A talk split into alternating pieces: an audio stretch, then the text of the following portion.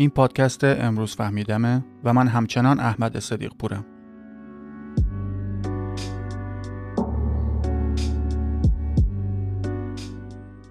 هر جوری که حساب کنی میبینی که به طرز عجیب و غریبی هر آدمی که بخواد از لحاظ روانی سالم باشه بایستی توی سالهای اولیه زندگیش عمیقاً عشق و محبت بی‌دریغ یک یا چند نفر دیگر رو حس کرده باشه. هی که میخوای یه جوری نقش پدر مادر خوب رو در شکوفایی یه نفر کم رنگ کنی و همش رو بذاری به حساب اراده خودسازی و رشد طبیعی اون آدم، آخر سر داده های تحقیقات معتبر و تکرار شده مثل یک کفگرگی علمی میخوره تو صورتت که نخیر آقا جان، هر کدوم از ما حاصل ژنتیک و رفتارها و تربیت پدر مادرمون هستیم.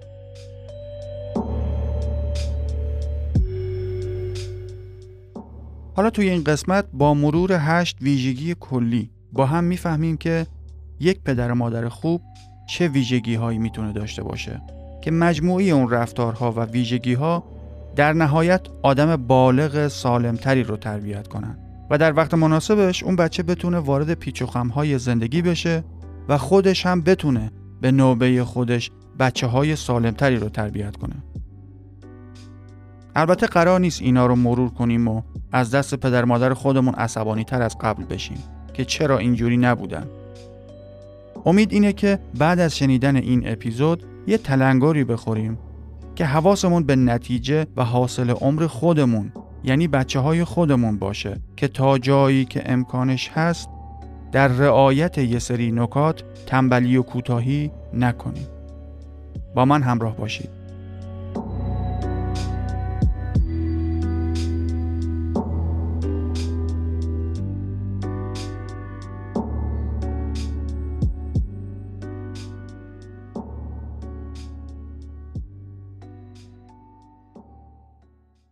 خب این اول کار یه تذکر تلخ و سیاه و تاریک داشته باشیم برای اون دسته از والدینی که احتمالاً اصلاً اینو نمیشنون، ولی خب اگر نگم دق میکنم. مهمترین نکته ای که بعضی از به اصطلاح والدین باید رعایت کنن اینه که سعی کنن تحت هیچ شرایطی فرزندان خودشون رو تکه تکه نکنن یا خدای نکرده از بریدن سر فرزندشون با اشیاء تیزی مثل داس جداً خودداری کنن. والدین غیور توجه داشته باشند که قویاً از ریختن مواد اشتعالزا روی فرزندان و با آتیش کشیدن اونها تحت هر عنوانی باید پرهیز کرد.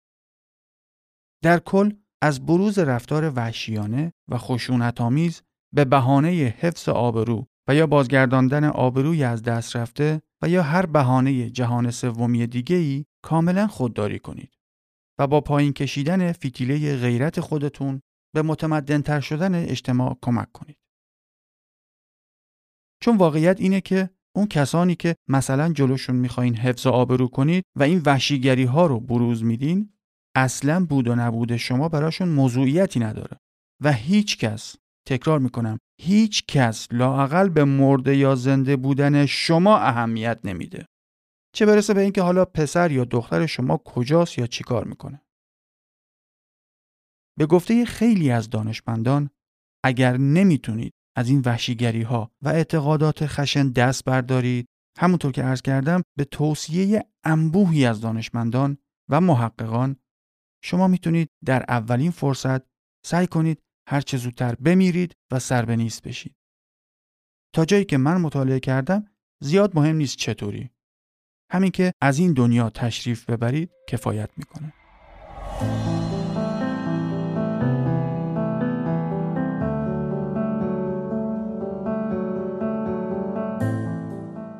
خب حالا که با خودسانسوری زیاد یه خورده عقده گشایی کردیم، میریم سر اصل مطلب که در مورد ویژگی های والدین خوب در میان گونه انسان هاست.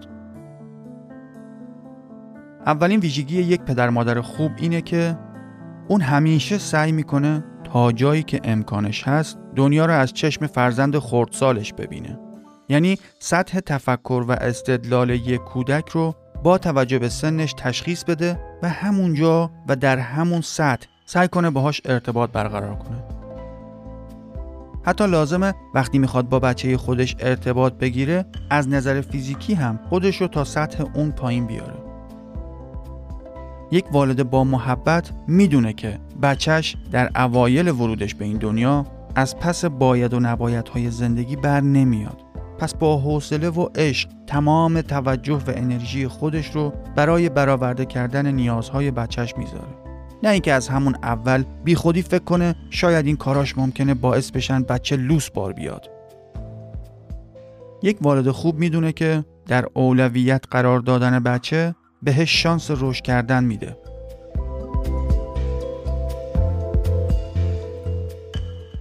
دومی که یک والد خوب و شایسته به خوبی متوجه هست که کلاً زندگی فرزند خردسالش متشکل از یه سری جزئیاته که با استانداردهای یه آدم بالغ خیلی نامعقول و جزئی حساب میشن.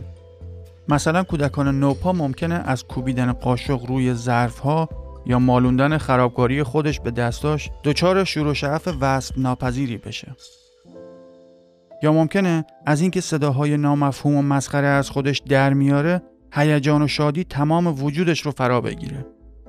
یا از اون طرف ممکنه به خاطر اینکه چشم عروسکش کنده شده، عمیقاً در غم و اندوه فرو بره و یا برای پاره شدن گوشه کتاب داستان مورد علاقه‌اش عزای عمومی اعلام کنه. توی همچین مواقعی یک والد یا مراقبت کننده خوب به اندازه کافی از درون غنی و بخشنده هست که بتونه همزمان حس شادی بچه از کوبیدن پاهاش توی آب بارون رو درک کنه و بعدش که فرزندش از خیس بودن کفش و جورابش ناراحت میشه و بدخلقی میکنه با اون حسش هم همراهی و همدردی کنه.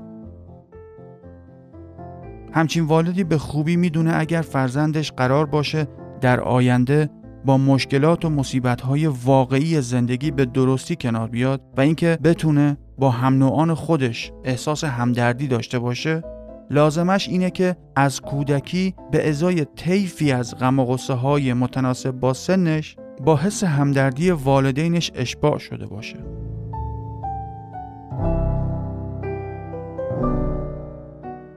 سوم این که والدین درست حسابی نگاه عمیق‌تر و ریشه‌ای‌تری نسبت به رفتارهای ناسازگارانه بچه‌شون دارن. اگر فرزندشون به نظر همینجوری بی‌دلیل یه مدته که شروع کرده به بدخلقی و ناسازگاری، صرفاً مثل بقیه با یه برچسب ساده مثل این اخلاق بدش به همسرم رفته، همینجوری صورت مسئله رو پاک نمی‌کنه. بلکه یه خورده به عقب‌تر میره و شرایط رو دقیق‌تر بررسی می‌کنه و شاید متوجه این بشه که بعد از تولد بچه دوم بوده که این طفلک احساس طرد شدگی بهش دست داده و باید بیشتر بهش توجه و محبت کرد. والدین خوب با حوصله به بچه اول میفهمونن که این موجود جدید که به خانواده اضافه شده این نیست که حالا با تو مشکلی داشته باشه، بلکه توی یک سال اول بیشتر فقط به مادر میتونه اعتماد کنه و بعد یواش یواش میتونه خواهر یا برادر خوبی برای تو هم بشه. قرار نیست کل زندگی تو رو به هم بریزه، ولی فعلا لازمه یه خورده زودتر از بقیه بخوابونیمش. اینجور توضیحات خلاقانه و مهربانانه پدر و مادر در نهایت یک خود قوی از بچه میسازه که در دوران بزرگسالی هنر بخشیدن خودش رو یاد میگیره و یا وقتی اشتباهی انجام بده به چاه عمیق نفرت از خود و خودتباهی سقوط نمیکنه و یا وقتی تو زندگیش به یه بنبستی بخوره بلافاصله ذهنش سراغ خودکشی نمیره، چون دیگه میدونه که اوضاع هر چقدر هم بد باشه شاید ناشی از سوء تفاهمی هست که خودش دچارش شده و حتما توضیح و راه برون رفت دیگه‌ای هم هست که فعلا نمیدونه.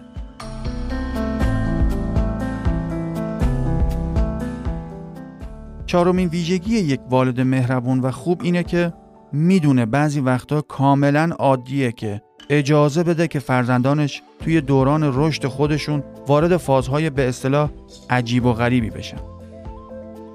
اون با این مسئله میتونه کنار بیاد که بچه ها ممکنه یه مدت وارد فازی بشن که مثلا فقط غذاهای قرمز رنگ میخوره یا تظاهر میکنه که واقعا یه گربه است. یا مثلا با گلدون گوشه خونه حرف میزنه و میگه دوستش اونجا زندگی میکنه. یک والد خوب عجله و اصراری برای پیدا کردن تفسیر منطقی برای همه کارهای بچهش نداره و میدونه که در طول رشد یک بچه این کاملا عادیه که بچهش بخواد نقش‌های مختلفی برای خودش امتحان کنه. اون والدی خوبه که با برچسب‌هایی مثل بچه مهربونه یا بچه عصبیه یا حتی بچه دانشمنده فرزندان خودش رو تقسیم بندی نکنه و حتی توی ذهن خودش هم اجازه بده که در نهایت با گذروندن فازهای متعدد هر کدوم از بچه‌هاش ویژگی‌های مخصوص و هویت خودشون رو پیدا و شکوفا کنن.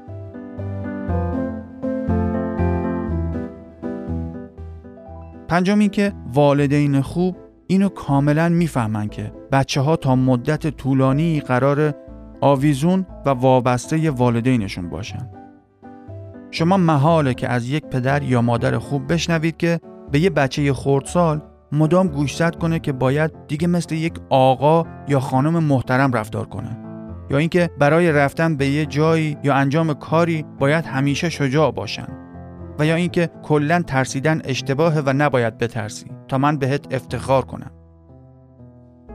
در عوض یک والد استاندارد اینو به خوبی میدونه که آدمایی وابستگی مطمئن دارن و میتونن از پس غیبت و فقدان دیگران به خوبی بر بیان که در دوران کودکیشون به هر اندازه که نیازشون بوده اجازه داشتن که آویزون و وابسته والدینشون باشن.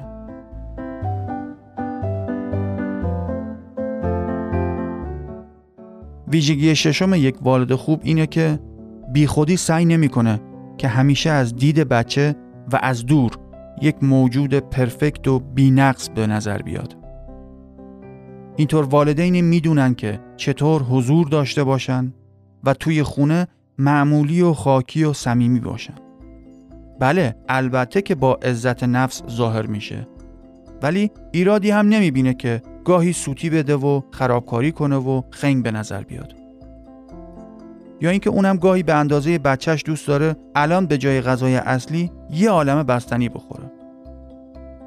پدر و مادر خوب میدونن که اشتباهات و سوتی‌های اونا برای بچه‌شون به عنوان یادآوری عمل میکنه که وقتی بزرگ شدن بتونن با انسان بودن و جایز الخطا بودن خودشون کنار بیان و اینکه خود اون بچه هم بالاخره باید خونه والدین رو ترک کنه و با هر درجه ای از آمادگی که داره زندگی خودش رو شروع کنه. هفتم این که یک والد خوب میدونه که چطور باید آدم کسل کننده و قابل پیش بینی باشه. اون به خوبی درک میکنه که بهترین هدیه برای وروجک شیطونش اینه که تا جایی که میتونه آرامش و ثبات قابل اطمینان داشته باشه، نه اینکه توی دنیای پرتلاطم اون بچه که پر از هیجانه خودش هم بشه آتش بیار معرکه و مجموعه ای از تکانه ها و هیجانات باشه. پدر یا مادر خوب میدونه که باید همیشه حضور داشته باشه و برای سالیان سال کم و بیش همون مواضع خردمندانه رو داشته باشه و حرفهای درست و تکراری بزنه و دهه ها همونطوری کم و بیش قابل پیش بینی باقی بمونه و تغییرات شدید و ناگهانی مود و هیجان خودش رو ویرایش و حذف کنه. یه بچه قرار نیست تمام وسوسه ها و تردیدهایی که در ذهن فرد مراقبت کنندش میگذره رو بدونه. یک والد خوب قبول میکنه که پدر بودن و مادر بودن نقش هستن که باید به خوبی ایفا بشن، نه اینکه تبدیل به تنها هویت یک نفر بشن. بچه یه خوشبخت بچه یه که پدر و مادر خودش رو با جزئیات کامل نشناسه.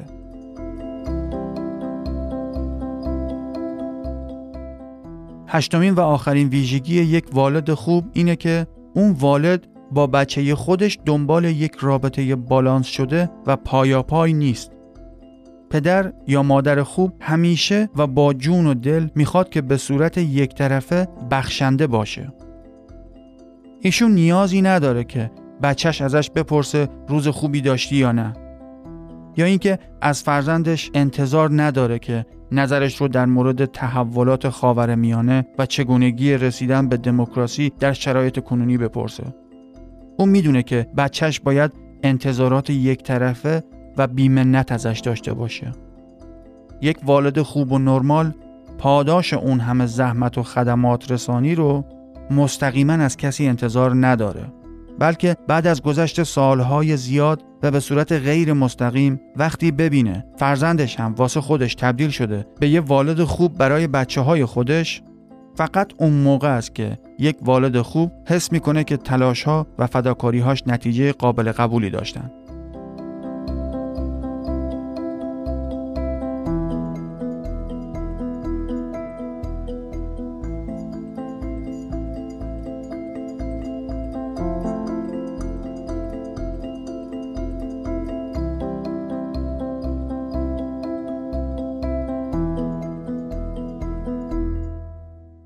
خب یه مرور خلاصه روی هشت ویژگی که عرض کردم اینجوریه که یک، اون والدین هستن که وقتی دارن با بچه ارتباط میگیرن سطح استدلال و تفکر و حتی قد و قواره خودشون رو میارن پایین، نه برعکسش انتظار داشته باشن که چون دستور فرمودن این بچه هست که باید بفهمه. دومی هم این بود که یک والد خوب جزئیات دنیای پیش پا افتاده و ظاهرا مسخره بچهش رو کاملا درک میکنه و با شادی ها و غم هاش همراهی میکنه. سه هم اینه که یک والد خوب رفتارهای ناسازگارانه بچه خودش رو کاملا میبخشه و عمیق و با دقت دنبال علتهای اون رفتار میگرده. چهارم هم این بود که اجازه میداد یه مدت و توی یه فازهایی بچه واسه خودش عجیب و غریب باشه. پنجمی هم این بود که اجازه میداد که کودک خردسالش هر چقدر که نیاز داره آویزون و وابسته باشه. ششمی هم این بود که بی خودی ادای پرفکت و بی عیب و نقص و ایدئال بودن واسه بچهش در نیاره.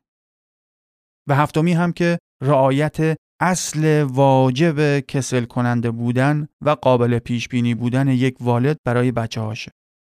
و آخرین ویژگی هم عشق و توجه و خدمت بی قید و شرط و بی منت و بدون چشم داشت به پاداش مستقیم بود.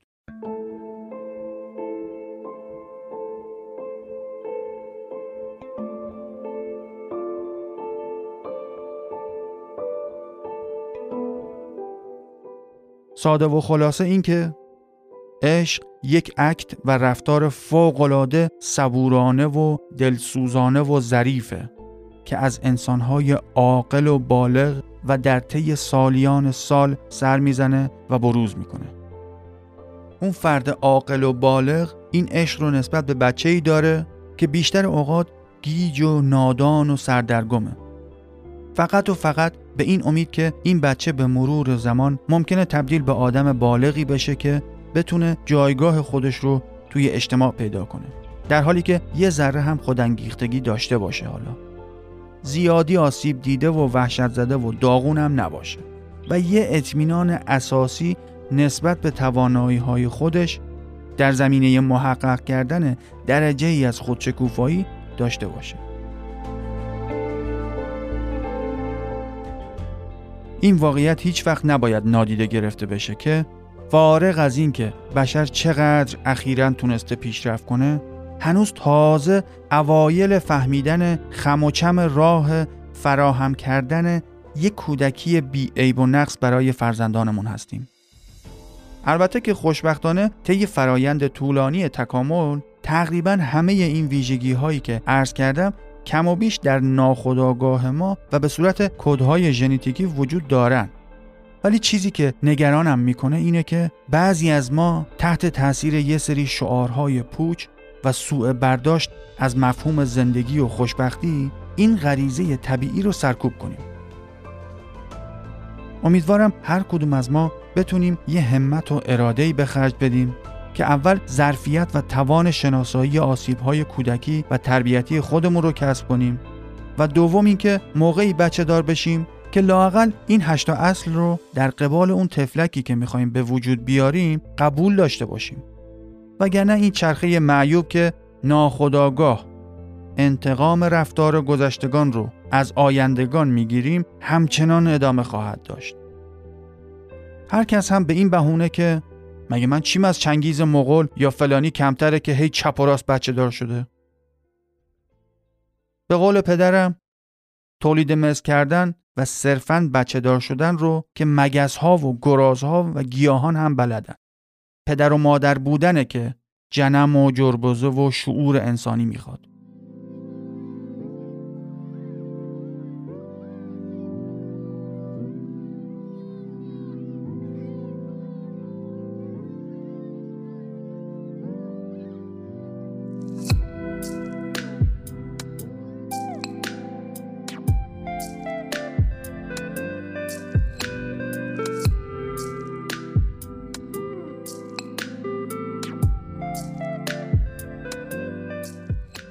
خب عزیزان شنونده فهیم و فهمیده پادکست امروز فهمیدم، امیدوارم این قسمتم تونسته باشم توجه و حواستون رو به سمت موضوع مهم و ارزشمندی جلب کرده باشم.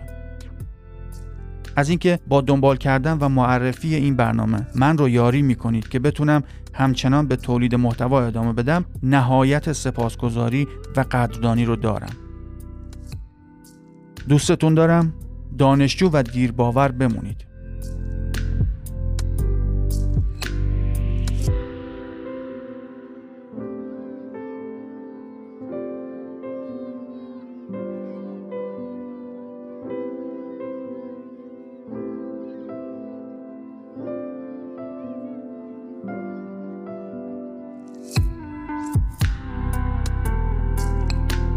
من گاهی اوقات مادر خوبی برای خودم هستم و کارهایی انجام میدم که باعث رشد و یادگیری خودم میشه. فیونا اپل. مرسی که تا آخر همراه بودی.